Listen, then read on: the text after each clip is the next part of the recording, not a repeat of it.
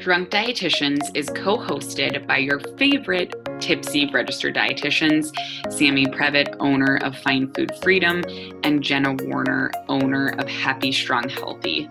These dietitian besties can't stand diet culture bullshit and love keeping it real. Their mission is for all humans to believe that they were made for so much more than chasing a smaller body.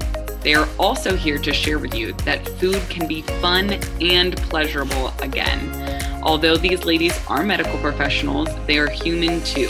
They are not afraid to share their deepest, darkest secrets and how years of their lives were taken by diet culture. They started this podcast so no human has to feel alone in their journey towards food freedom. So grab your favorite cocktail and join Sammy and Jenna for a casual happy hour and expect to laugh, cry, learn, and grow. Cheers. Welcome back, everyone, to another episode of the podcast. We are having way too much fun right now, and we just recorded the best episode. And we are airing this episode during a very special week. I'm going to read a little snippet off of glaad.org about what is Transgender Awareness Week. Transgender Awareness Week is a week when transgender people and their allies take action to bring attention to the community by educating the public about who transgender people are, sharing stories and experiences, and advancing advocacy around the issues of prejudice, discrimination, and violence that affect the transgender community.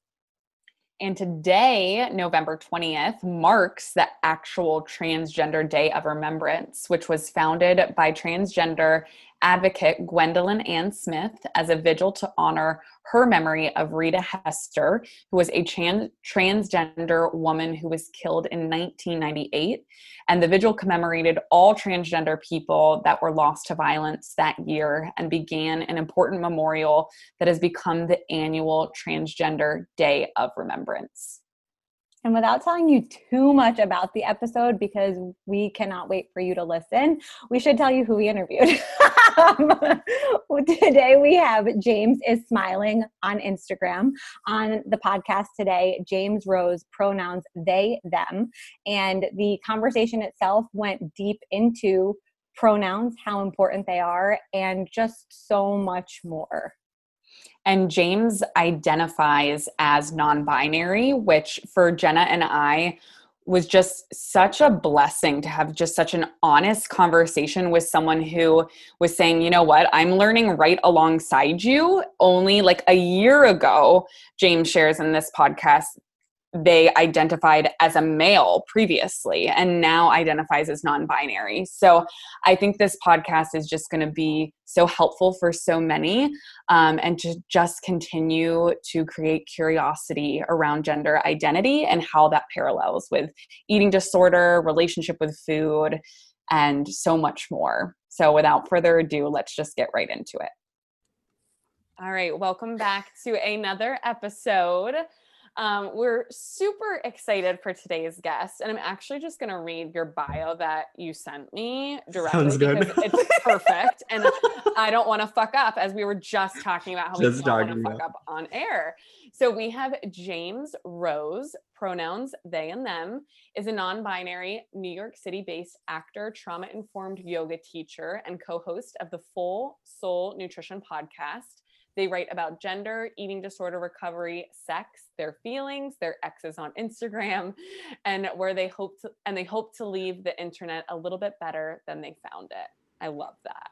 Thank you. It sounds so great when you read it out loud. Like catch me it like furiously times. typing like I don't know, I do a couple of things here and there and you're like here is our guest. Thank you so much. Like what an intro. you are so welcome. Um, did I did I read it in like my television voice or like my podcaster voice? Maybe.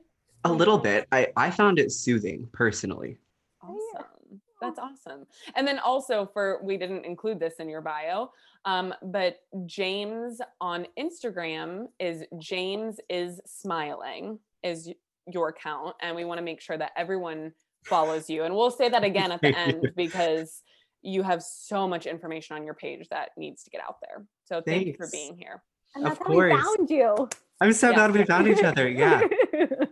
the the like the dietitian community is my favorite because everyone is like so open to learning and welcomes everyone at all stages and i think because everyone's like super intelligent and trained therapist and just cares about the world and i i love it here i love this corner of the internet Wait, but that makes me feel so happy because I feel like it's a rare thing to hear about dietitians. um yes i am only speaking about the HAES and intuitive eating community I was gonna say, I- let's put a disclaimer on that. I'm so of sorry. Like if you I won't name names, but like you know who you are. If you're promoting weight loss, I don't like you.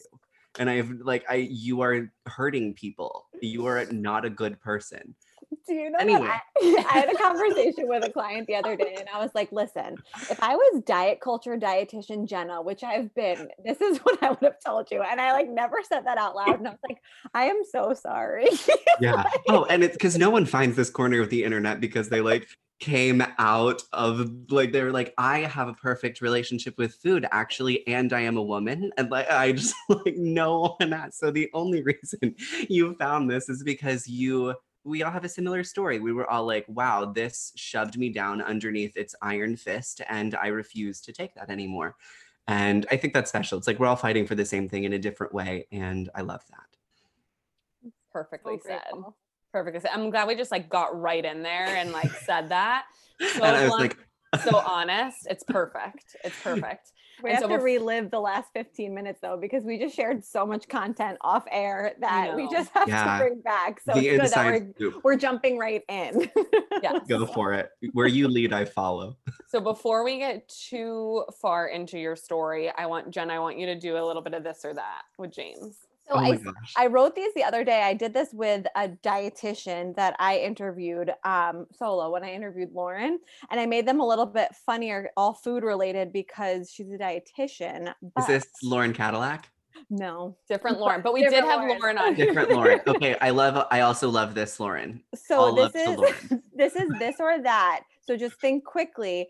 Would you prefer? This was my favorite question: cake or frosting? Like if you had Frosting. to choose. Oh my god, me too. Okay, good. Um, soft shell taco or hard shell taco?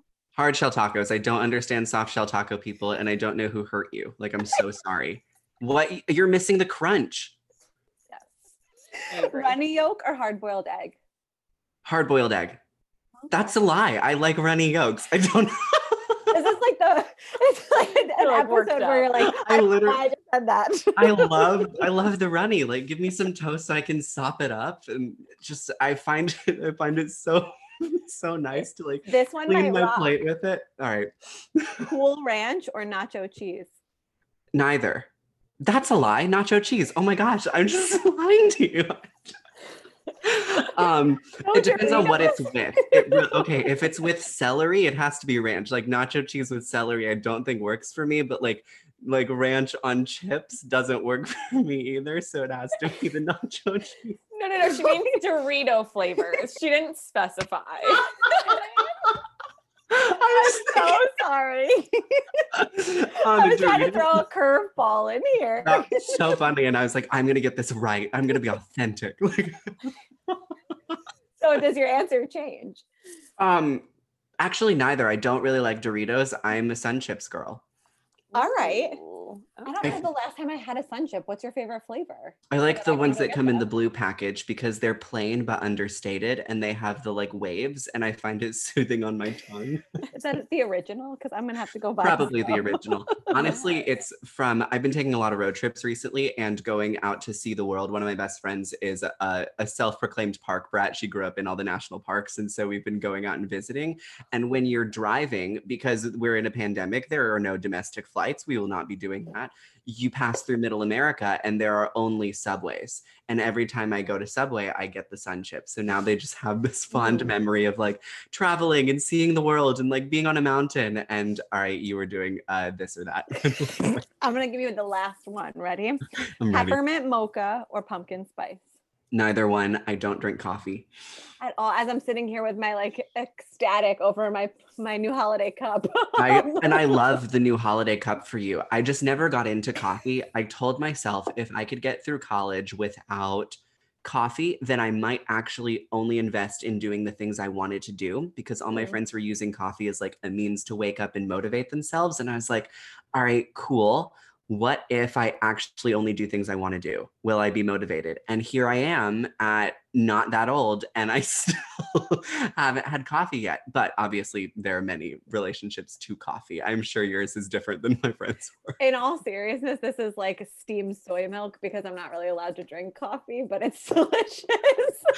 I mean, I wasn't going to say that, but I was wondering. it's essentially a big cup of soy milk, but the cup makes me happy. We love Um, soy milk cup. I respect that fully. Starbucks soy milk is just so creamy. It's just so good. Sorry. Anyways, back to you.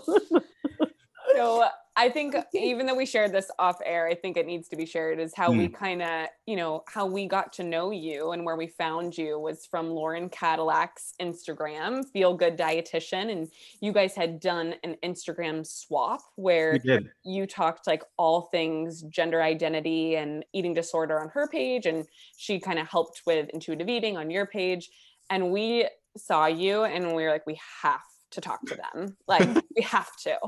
So we're so happy you're here and i want to start this before we get into like really like jenna had said like we want to learn from you i want to hear your story of like mm. what makes you you. How did you get to this point that you're at in your life that you can take 30 seconds or 30 minutes to answer this question? Like just what makes james james and how did you get to what you're doing today Oh wow! Thanks for the thanks for the permission to answer it however I feel. Um, wow, I'm so glad that we connected. First off, from Lauren, I think she's wonderful, and she does make me feel good. Uh, she is the feel good dietitian. and- and so how I got here.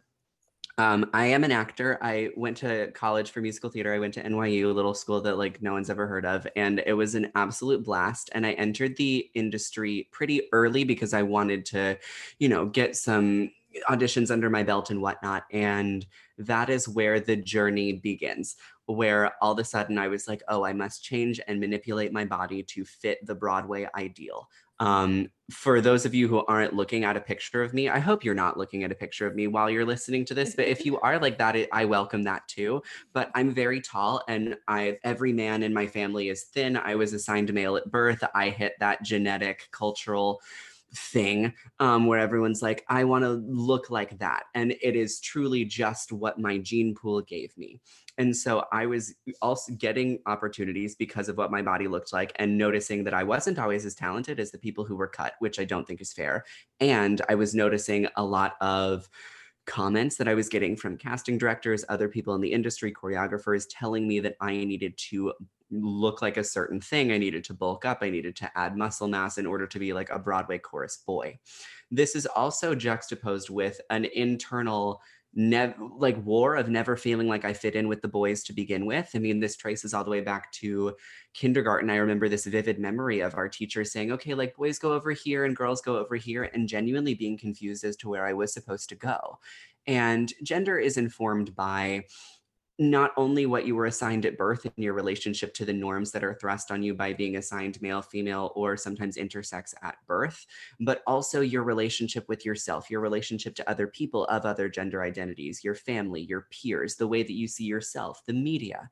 And I was walking around at home wearing shirts on my head to have long hair because I thought my mom's long hair was beautiful. And I was wearing her heels because I loved that. And to me, that represented strength. I, my parents are divorced and I was raised by a single mom for half the time.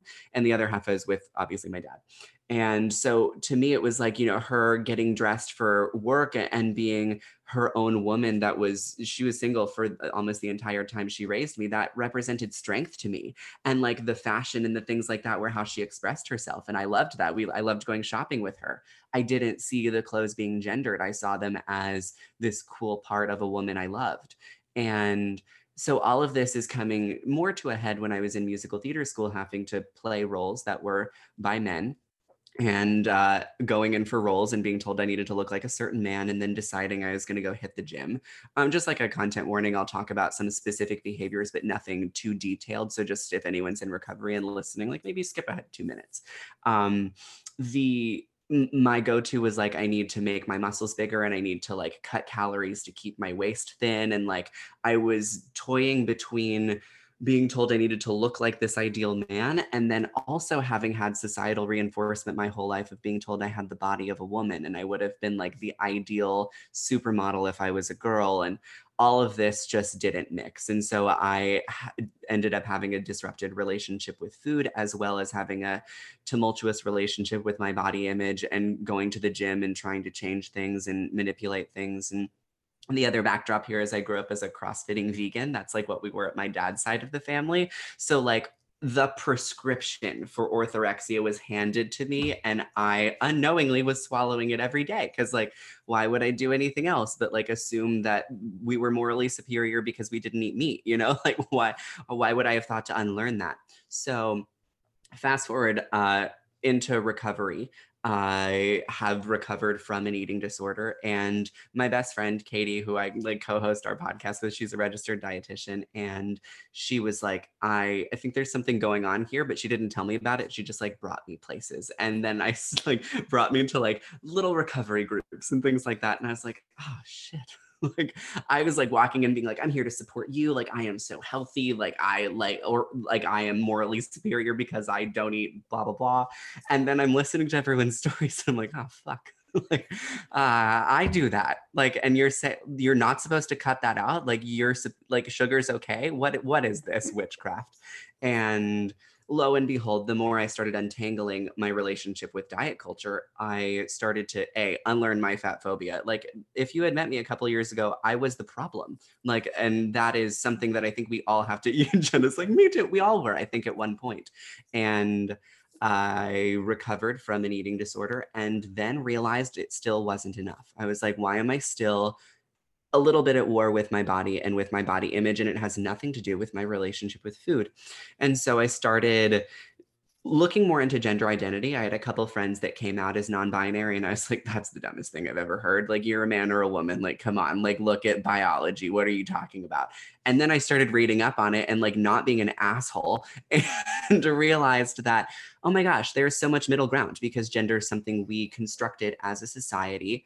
I mean, it's it's really quite a colonial perspective and quite a Western supremacy perspective to look at gender as just man and woman and have it be directly assigned to your to your uh, sex assigned at birth we call that bioessentialism and I realized that I was part of that problem too. Um, I was super transphobic and in college, and I was like, I will not put my pronouns on my name tag. Like everyone should know I am this. But then also I was vomiting in my mouth about like being called a man, so it was a mess. And then I started looking more into gender identity and I realized there is so much more to this spectrum.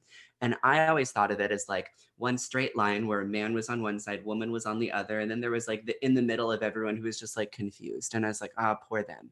And that was the problem because it's not a, it's not a spectrum of a straight line. It's like this big color wheel.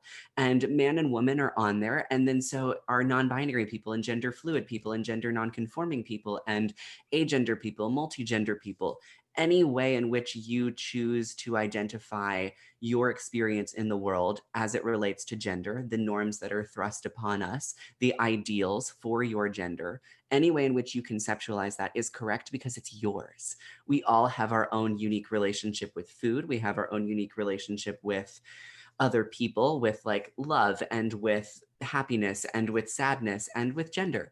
And I started to realize that, oh, I maybe wasn't a man this whole time. And that's why I was so resistant to any of these conversations surrounding gender and why I resisted identifying myself because I was trying to fit myself in a box that wasn't my box and I came out as non-binary, uh, like on Instagram the day after I realized that might be a thing, and I was like, if I have one inkling that this might be the direction it's going, I have to share this because there's no way I'm going to be able to figure this out alone and I did that and I was met with a lot of support from like my my queer chosen family that was like great I love that you're questioning this I love that you're on this journey and met with a lot of misunderstanding from the people I thought were my friends that no longer deserve access to me because they can't support me as me. They were only interested in supporting me when I fit into like the cisgender box of like the cute chorus boy and I am not that. I love doing that because it's a part I can play. As an actor, I love delving into all sorts of different gender based experiences in a character. Like,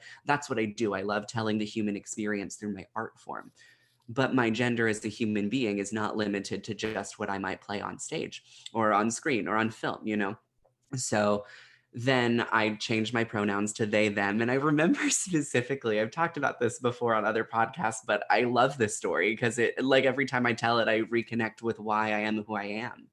And I remember going into a dressing room at the 34th Street Herald Square Macy's. Like, you have to be in a place in your life to go in there. And I was in a place in my life and uh, I tried on, I let my, I've always wanted to wear dresses. I think they're so pretty. I love it. I don't even see them as a gendered thing all the time. Like, I just love the fashion aspect of it. I love the glamour. I love the self expression. I pulled a gold ball gown off of the rack and I was like, oh, I'm probably this size. And I tried it on. And it's the picture of me on my Instagram, the gold dress. And I took Beautiful. this picture and say again. It's beautiful. Thank you. I saw it. Thank you. Yeah. Um, I think that's the the photo that Lauren reposted, which is how you all would have found me. The gold dress has worked wonders mm-hmm. for me in not only being able to be on Drunk Dietitians, the coolest, and also like learning I wasn't a man. Very cool as well. So you can rank those in the order of importance for your own life.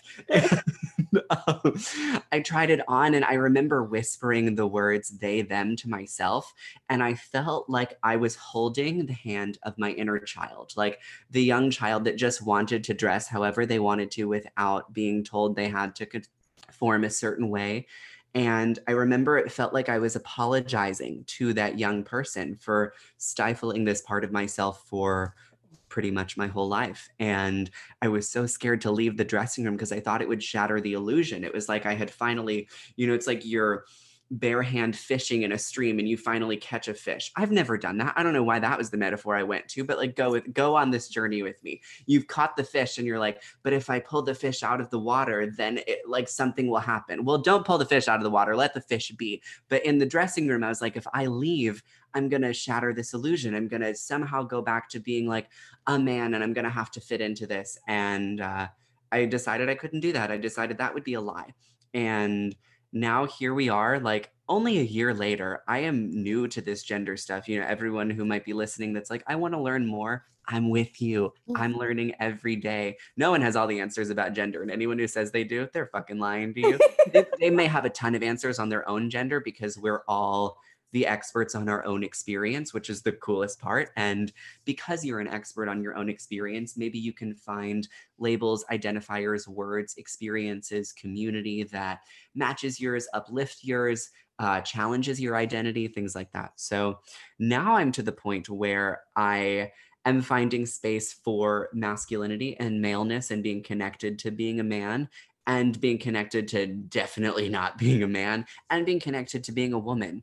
And that sounds as strange out loud as it feels. And so now I'm grappling with, like, in real time, am I someone who's gender fluid? Why are there days where I wake up and I'm like, I, I just feel like a man. I don't know how else to describe it other than that's how I feel when I wake up. It's how I understand myself. There are other days where I'm like, nope, I'm a woman. And then the majority of the time, I'm like, I'm none of the above and i'm living in that complete unknown and i i love that it still doesn't make sense to me because i think it'll be a lifetime discovery and i know so many other transgender gender nonconforming and non-binary people that express similar sentiments. It's like we wake up every day and we're like well what the fuck is this?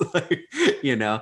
And the way that i feel most respected and the respect I'm learning to demand because it's just basic human decency is for my pronouns to be honored, regardless of what facet of my gender identity I connect with. They, them are the only respectful way to refer to me if you're not like using my name. And I love those pronouns because they represent, uh, an expansiveness to my gender and to me they represent a freedom. Not every trans or non-binary person has this kind of connection with their pronouns. I just chose it because i felt like it encapsulates my experience with gender. So that's we were talking about jenna you had a great statistic that you yeah made, it made me so happy to hear you say that but i saw this yesterday posted on instagram and i'm just going to read it. Um, this was posted by the queer counselor queer it's the underscore queer underscore counselor for anybody that would like to follow. But it says, according to a 2020 survey done by the Trevor Project, trans and non binary youth who reported their pronouns were respected by all or most people in their lives attempted suicide at half the rate of those who did not have their pronouns respected. It goes on to say a 50% reduction in suicide attempts when correct pronouns were used. It gives me the chills. It says, providers, please use the correct pronouns for people you serve and use them always in your notes, correspondence with other providers, and conversations everywhere. And it's it's so powerful. And like especially to hear you mimic that response and how important it is. I mean, it's so powerful and I'm just so grateful for you sharing all of this information with us. There's so many people that I'm sure this could be the first time they're hearing this Thanks. type of conversation. Thank you. I I remember the first time I heard it and I was like, "What?" And the perhaps the most important point and I, i'm so grateful that you gave me this space to share all of this because I, I like i said learn things in real time and one of the things most recently that i feel myself connected with is this idea that you don't have to understand me. I've spent a lot of my last year as a non binary person trying to get other people to understand what it's like and that is impossible. Like you know we we as white people can't understand what it's like to be a black person. If you're a non-disabled person you can't understand what it's like to be a disabled person. If you're a neurotypical person you can't understand what it's like to be a neurodivergent person. We can only hold space for these experiences. And the same is true for a cisgender person meaning uh, cisgender is the term for someone who identifies with the gender they were assigned at birth whereas a transgender person is anybody who does not identify with the gender they were assigned at birth. Some people transition to a different binary gender. So, like some people were assigned male at birth, they are women, they are trans women, they're amazing, etc. It goes on. Other people like me are assigned a thing at birth. I was assigned male at birth, but I'm not a man. I don't fit that in terms of gender. And so my I am technically trans by definition because I don't identify with the gender I was assigned at birth, but I didn't transition to being another binary gender. I socially transitioned using different pronouns and changing bits and pieces of my appearance to express myself the way that I wanted to.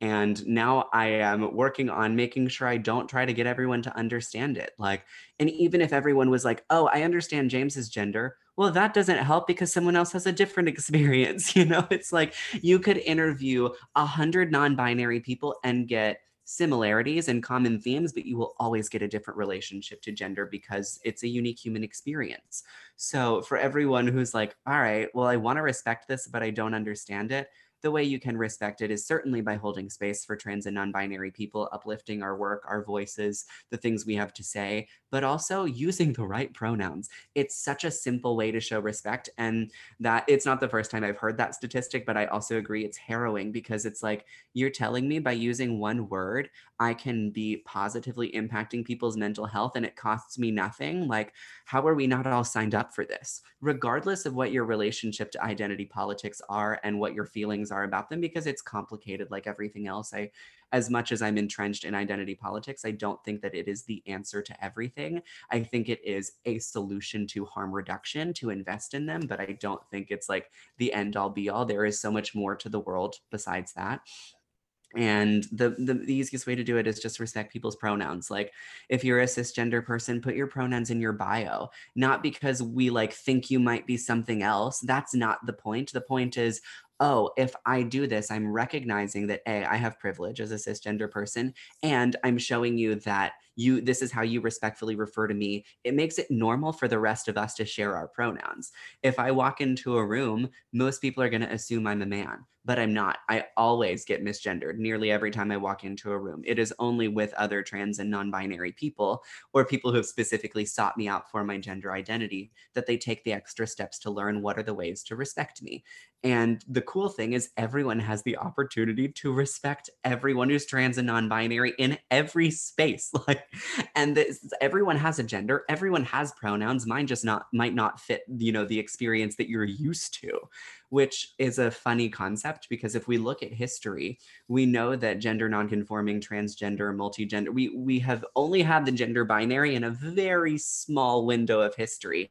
And it was when European colonizers came over and performed a genocide on Native American people. And like if we look indig- at indigenous culture, there are so many genders represented. I mean, even different genders per tribe. There's a rich, complex, important history that we have to acknowledge there. The only reason that we're having this conversation is because white supremacists extinguished the non-binary and the gender non-conforming and the transgender identities. Like the in every civilization or not every civilization rather in every continent across the world except antarctica it has been observed that societies have developed with multiple genders independent of each other. This is not a new thing. It's only new to us because we grew up in a colonized society which is a shame. Like we were not afforded being able to learn about all the different expansive ways that we can conceptualize ourselves and our relationships to the roles that we serve in the world. Like, I think it's a shame that we weren't afforded that because the more I talk about this, the more everyone goes, well, now I'm questioning my gender. And that's the point.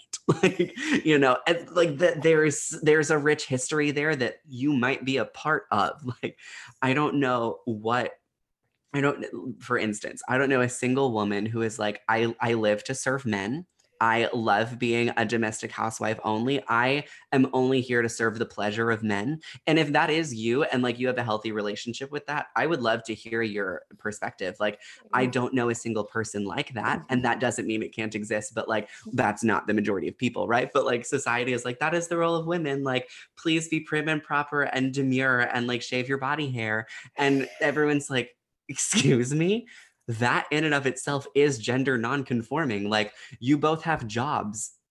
Men like the patriarchy doesn't want that. Like what do you mean? Self-sustaining? No. Like you know that's not that is gender non-conforming in and of itself. Like all of our relationships to gender are complex and i have gone down many rabbit holes here but i think it's all important because it's all part of opening our minds to realizing we are all oppressed by the same thing even if you're a cisgender person as long as like if you're not a man you're oppressed by this structure. And we're all we're we're all in this together. And i love that song so much stop it. It's on every one of my playlists. I love it. It's amazing. i think the the word there's just so many great ways you're taking this and i love so much and I, I think feel like I shot six different cannons off, and I hope someone caught a couple of them. Like I, I want to go so many different ways with it, but the words that are still ringing in my head that you said earlier, two words: human decency. Mm-hmm. And I just feel like that is really when we look at this conversation, it can it can be that simple. And I think I saw when you took over Lauren's account someone was like, What's one thing that everyone should know? And you had said that you can do such a small part in this and but it can have a huge impact by just using the pronouns. So going back to that conversation of like everyone can help with gender identity. You don't have to be an activist. You don't need to like dedicate your life's work to it, but you can just use the pronouns. And that's just such a great little way to start. Um, Absolutely. It's an easy thing to like slide into your life. It is not where allyship ends in supporting trans and non binary people. It's obviously just the beginning. like, yes. Thank you but, for making that clear. that is the tip of the iceberg. And the fact that, you know, we even have to demand that is such a atrocity, I think, you know, and, and if you want to think about it, like, even if you don't understand why someone uses a pronouns a it's not your business it's not your gender like you have your own pronouns to worry about you know? Um and I, people are like oh it's difficult you know and i'm like really? Name one kardashian. You don't know them but you know one of the like name one celebrity. If you know someone else's name but you don't know the pronouns of a person in your life who you have access to and you have direct influence over and whose mental health you can directly impact that is your priorities are not clear. Like I watched it happen so many times where someone misgenders a dog and apologizes for like 10 minutes and is like, oh my gosh, like I meant such a hand, like you're such a good boy, like blah, blah, blah. And I'm like, if you just gave 5% of that to trans people, I wouldn't be on this podcast. you know? So it's really simple and it's just I mean, the very good point. I love that. That's such a good analogy. It's, I mean, that's like, that's suburbia right there. It's like, you know, the genders of dogs matter more than the genders of trans people. And it's like, you don't have to understand something to respect it. And it's pronouns are one of the tools that trans and non binary people use to demand space in cis dominated circles. Like, nearly every circle, unless it is exclusively for trans and non binary people, is dominated by cisgender people, people who identify with the gender they're assigned at birth. And everyone gets terrified of like touching gender nonconformity because it's like, I don't want to mess it up. Like, uh, just at least try. Imperfect action is always more important than perfect action. And if you get your head bitten off about something, that's an important place to be because at least you tried and it means you learned something. And mm-hmm. like, it, it is an unfortunate byproduct. Like, I might not bite your head off about it, but another trans or non binary person might. And like, the difficult thing we have to grapple with as a society is like, we need to make space for that because trans and non binary people have experienced such difficult oppression that, like, if you also mess it up, it is painful. I mean, like, it truly does.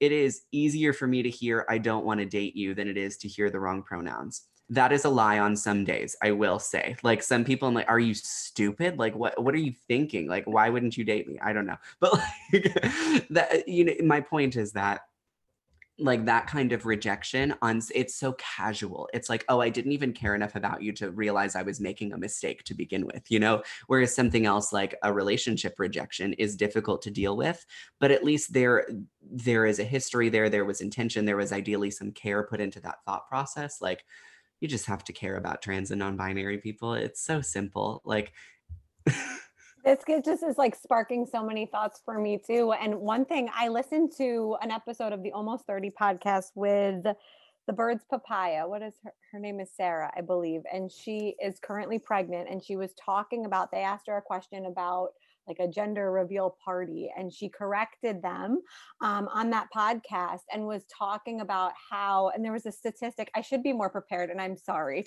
um, there was a statistic that she shared on there about you know how many percentage of people who are assigned at birth that do not identify with that assignment and how gender reveal parties are a thing of the past um, and here and she listed off like many many reasons why and it was just a fascinating episode and i'm just curious any of your thoughts about just that phenomenon in our society. I did not have one, just so you know.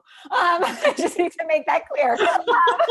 Um, so, um, just curious your any perspective you have on that because I think especially now in quarantine, I mean, you open up your Instagram feed and it's pink or blue everywhere, right? And I, I can imagine that can be very triggering. Yeah, everyone has a different relationship with what does and doesn't trigger them for sure. And I also want to push back on something. You said that you should have been more prepared. No, you're amazing. you. Like the idea that we need to be prepared to have conversations, like, sure, like if you're going into a business meeting where you have to present on like the financial equity of your firm, like, yeah, maybe know some numbers, but like when we're talking about a human experience, you just bring your heart. Like I that is you. all it requires. It's So- here. it's here. truly um i think gender reveals are horrific because all you're revealing is the genitalia like if you want to announce to the world like my my child that is not yet born has a penis like cool. Um that's great. Um you actually don't even know yet like so, because there's so many surprises like So how many things- times like Yeah. have we seen like ah that wasn't a penis that was a finger. Like Human error, right? Like, human error right. So um, there are a couple of books and i can't think of their authors but uh, parenting beyond the pink and blue comes to mind and uh, there oh my gosh it's by christia someone i'm gonna look it up right now parenting beyond the pink Writing it down.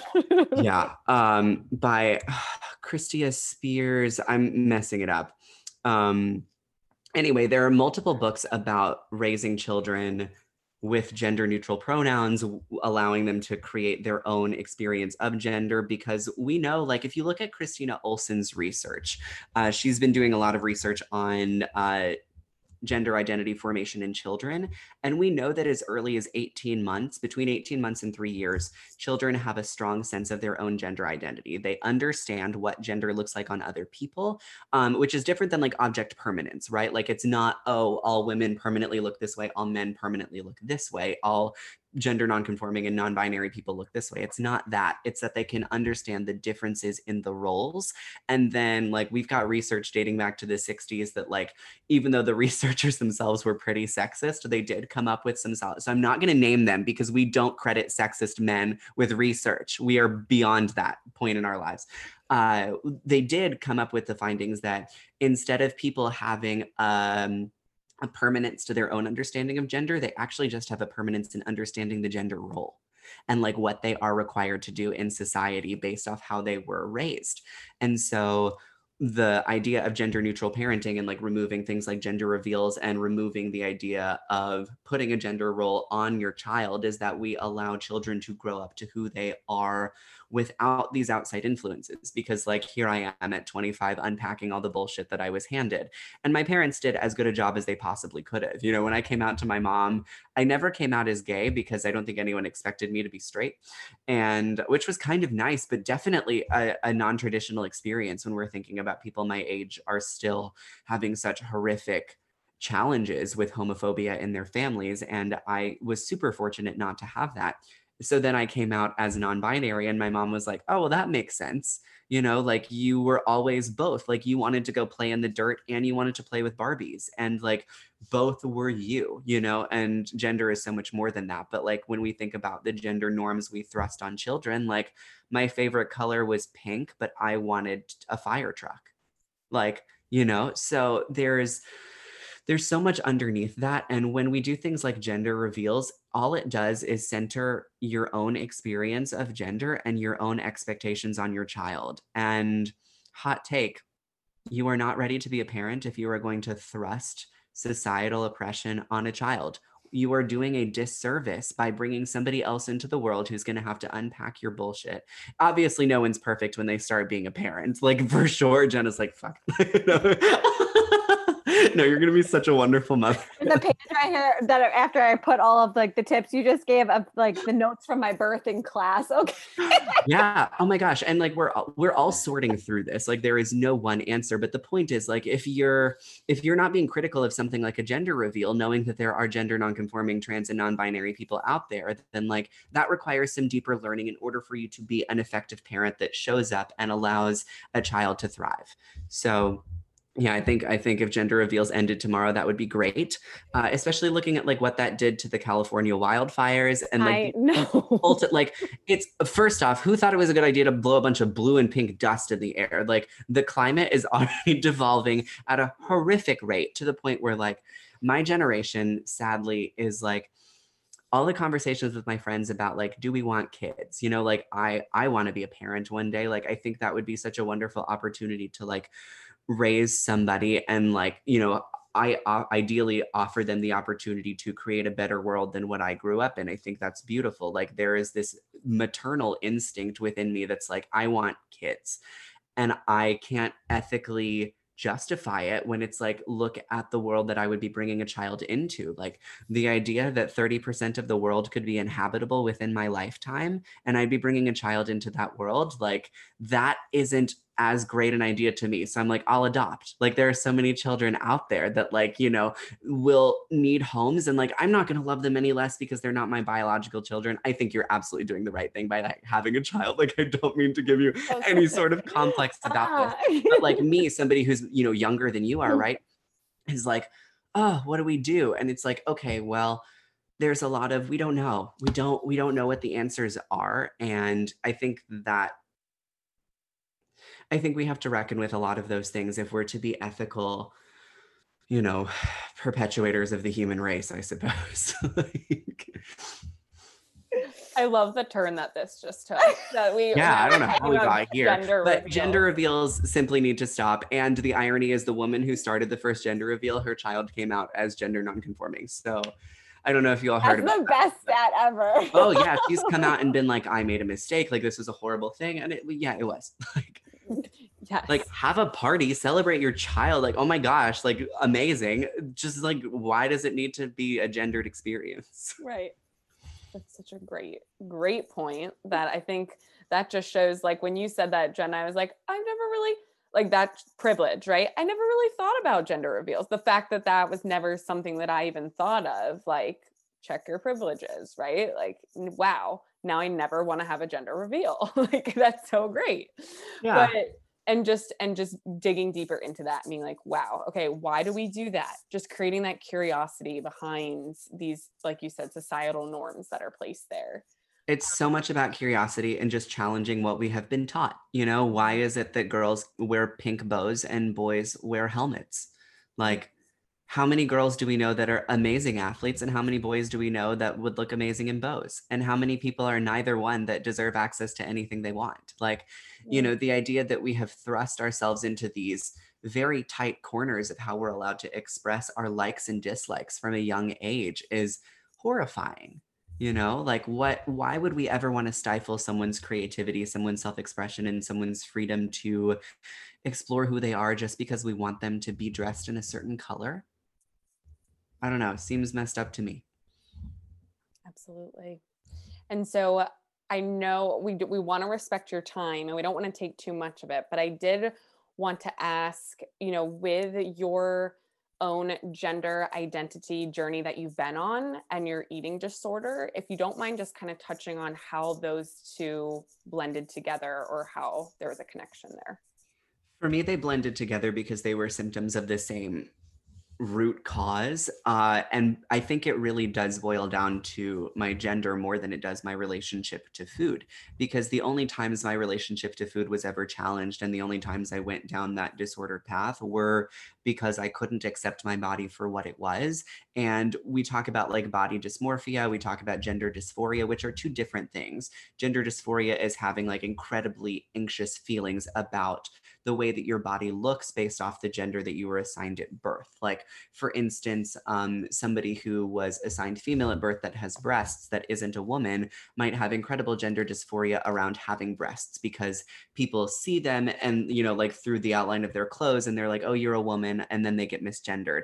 And so something like that can cause harm to someone. It's like even a, simple body part or the size of your body, you know, facial hair, uh, the length of your hair, all sorts of different things can cause gender dysphoria, whereas body dysmorphia, right, we know is like having very difficult feelings and like having uh, a disconnect between like what you see in the mirror and what might be reality and having all sorts of negative feelings about your body in general. Uh, would you agree with like that definition as clinicians or would you add anything to that? Absolutely. I think that disconnection of, like you said, what you see in the mirror versus what is reality.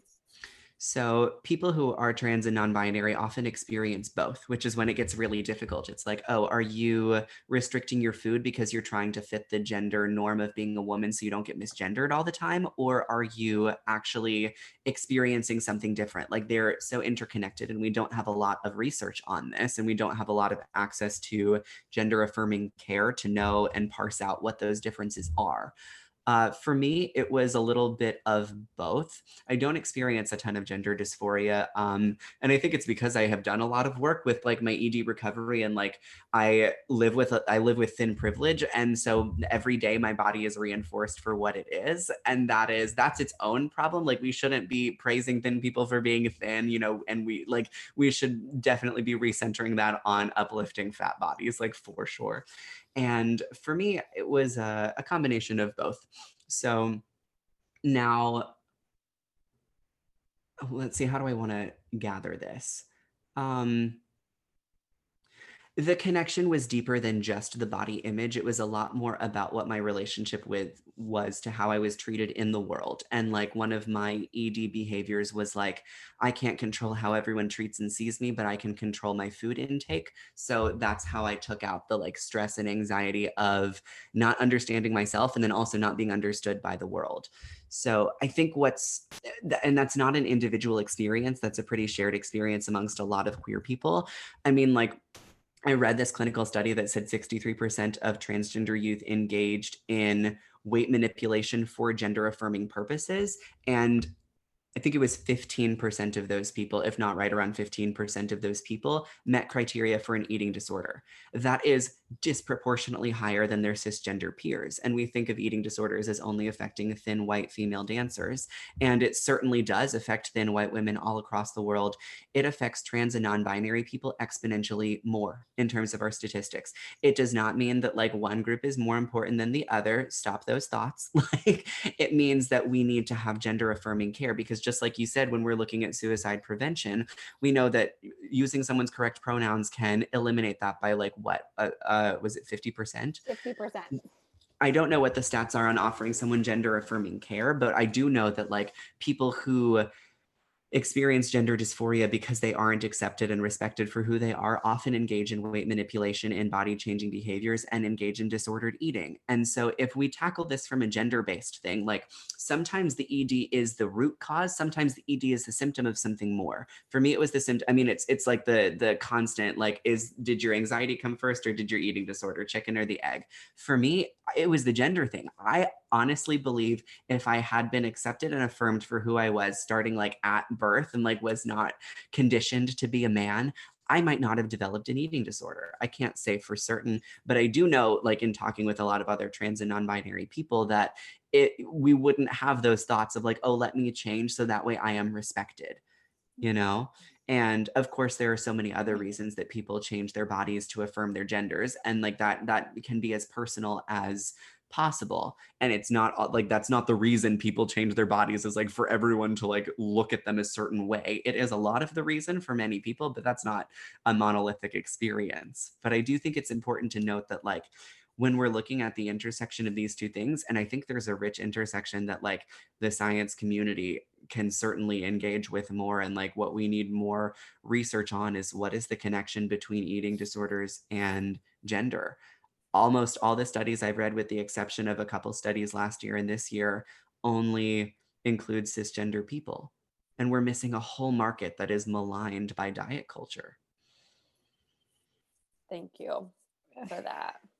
Because, like, like the, you said, I know you're, thing. yeah, you're speaking on your personal experience, but like you said, there's there's so much there that we see through the research of, like you said, transgender community being hits the statistics like so much more yeah. than cisgender, but there's so much work that needs to be done still. Look at trans folks fighting EDs um, on Instagram. They do they have a lot of really great uh, stuff on their page where they've got like blogs uh, written by people and they have like you how clinicians can provide gender affirming care. I think sometimes they run workshops. If you have extra money like send it to them because they do really excellent work. I've never worked with them but i watch what they do and like i have always felt affirmed by their work and i know other people who personally have worked with them that had good experiences so I think, and, they're one of the only people I know who's talking about this besides, um, oh, Vaughn, All Gender Nutrition talks about this on Instagram.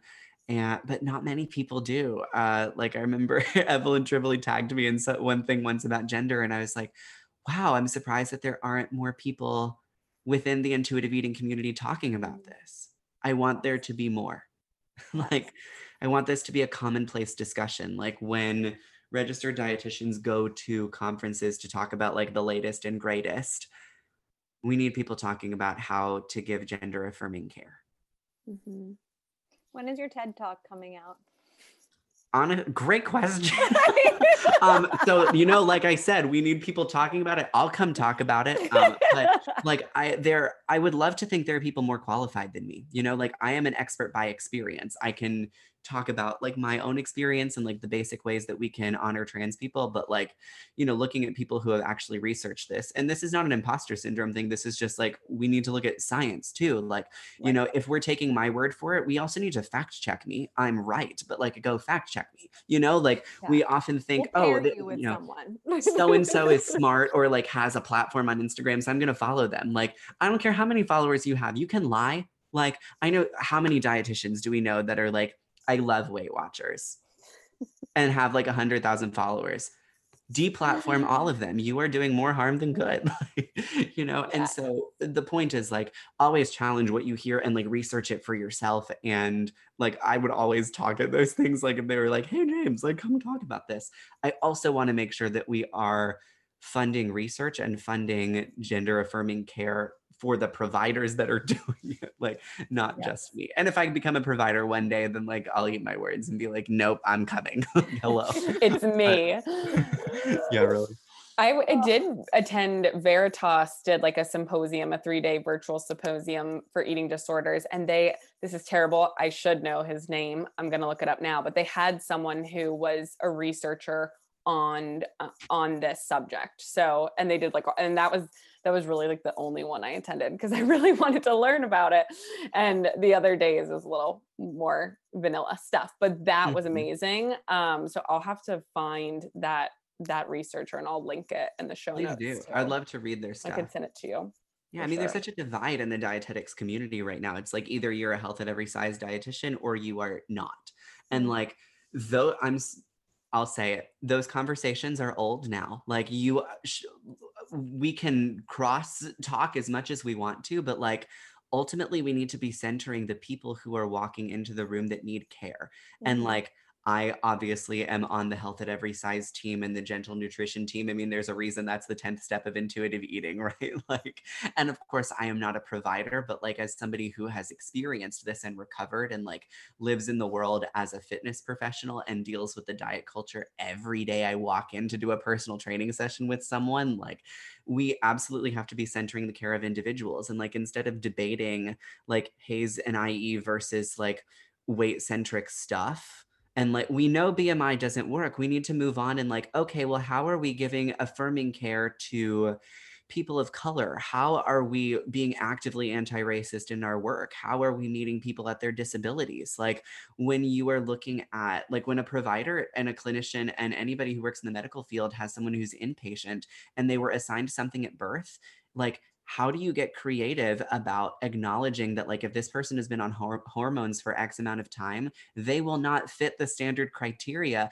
of the sex they were assigned at birth's nutritional requirements. Like it is your job as the clinician to innovate and to figure out what does this person actually need not only using their right pronouns but like when you're looking at giving life-saving care we can't just look at it as a binary anymore. That is deadly so at the risk of like yelling about that and being on a soapbox i just think that it is imperative because like these aren't the conversations that are happening and like we have lost way too many people to eating disorders. Anorexia is the deadliest disease in the dsm that's unacceptable because it is completely preventable. Mhm. like obviously i'm preaching to the choir here the choir being jenna and sam but like i know someone out there is like i'm perfect. You're not. I'm not. None of us are. We can all learn more.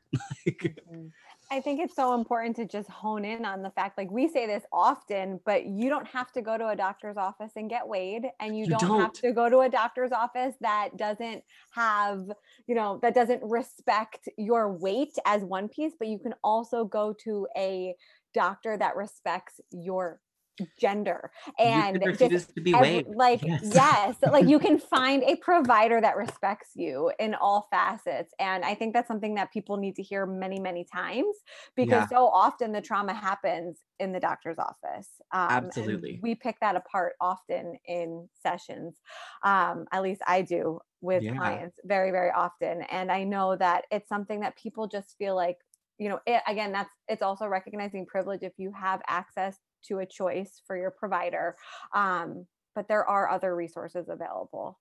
And people to Absolutely. I mean, medicalized fat phobia and medicalized transphobia are absolutely what is killing fat and trans people you know? And it's it's not particularly difficult. Like when you just really think about it like oh let me not discriminate against this person because they're fat. Let me not look at weight as the number one indicator of this person's health. Like let me make sure that i am putting forms on my intake sheets at the office to include people's pronouns not Right. their gender because gender and pronouns are different things.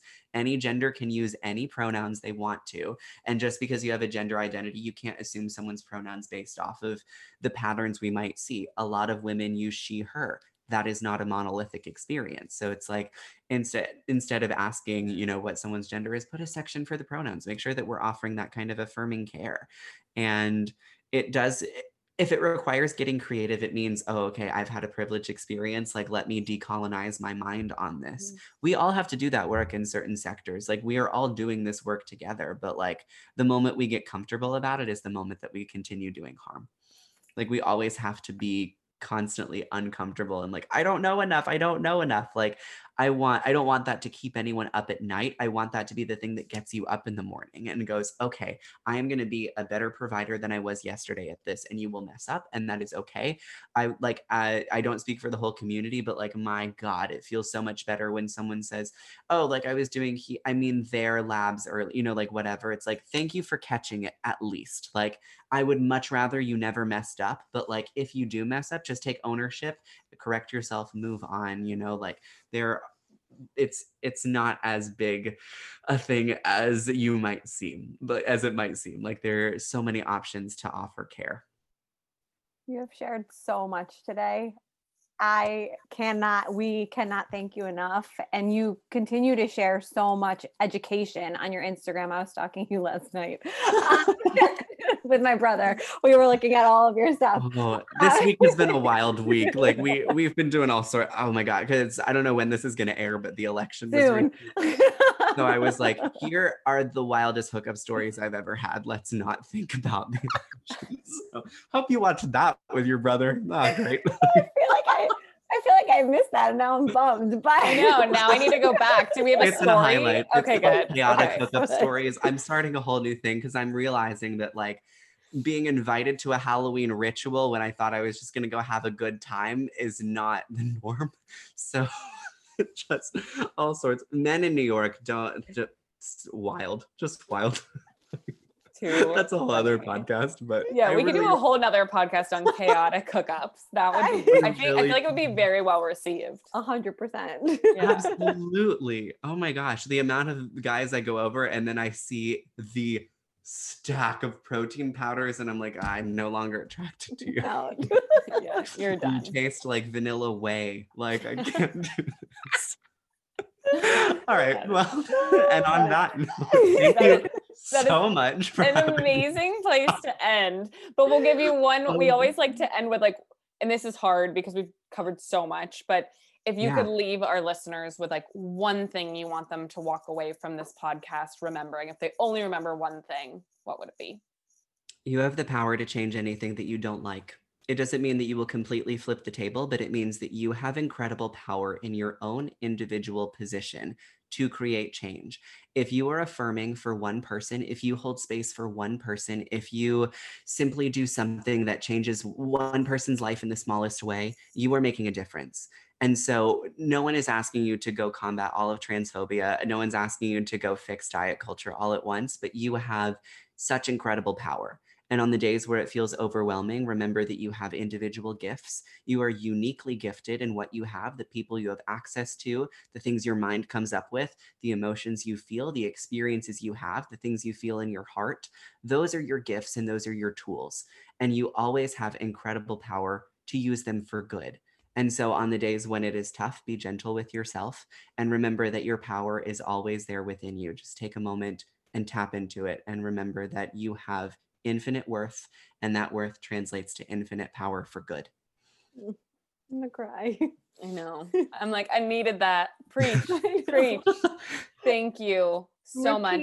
Your Instagram one more time for everybody, please. I'm James is smiling on Instagram. Um, come hang out on my corner of the internet. We talk about gender, we talk about sex, we talk about I write about my exes. I that's true. Um, in a nice way. I never name them. Um, so like like not quite like Taylor Swift. Um, and I cannot believe I just compared myself to. I am also the most decorated, award-winning pop artist. Of never mind. Um, so you can come hang out with me there.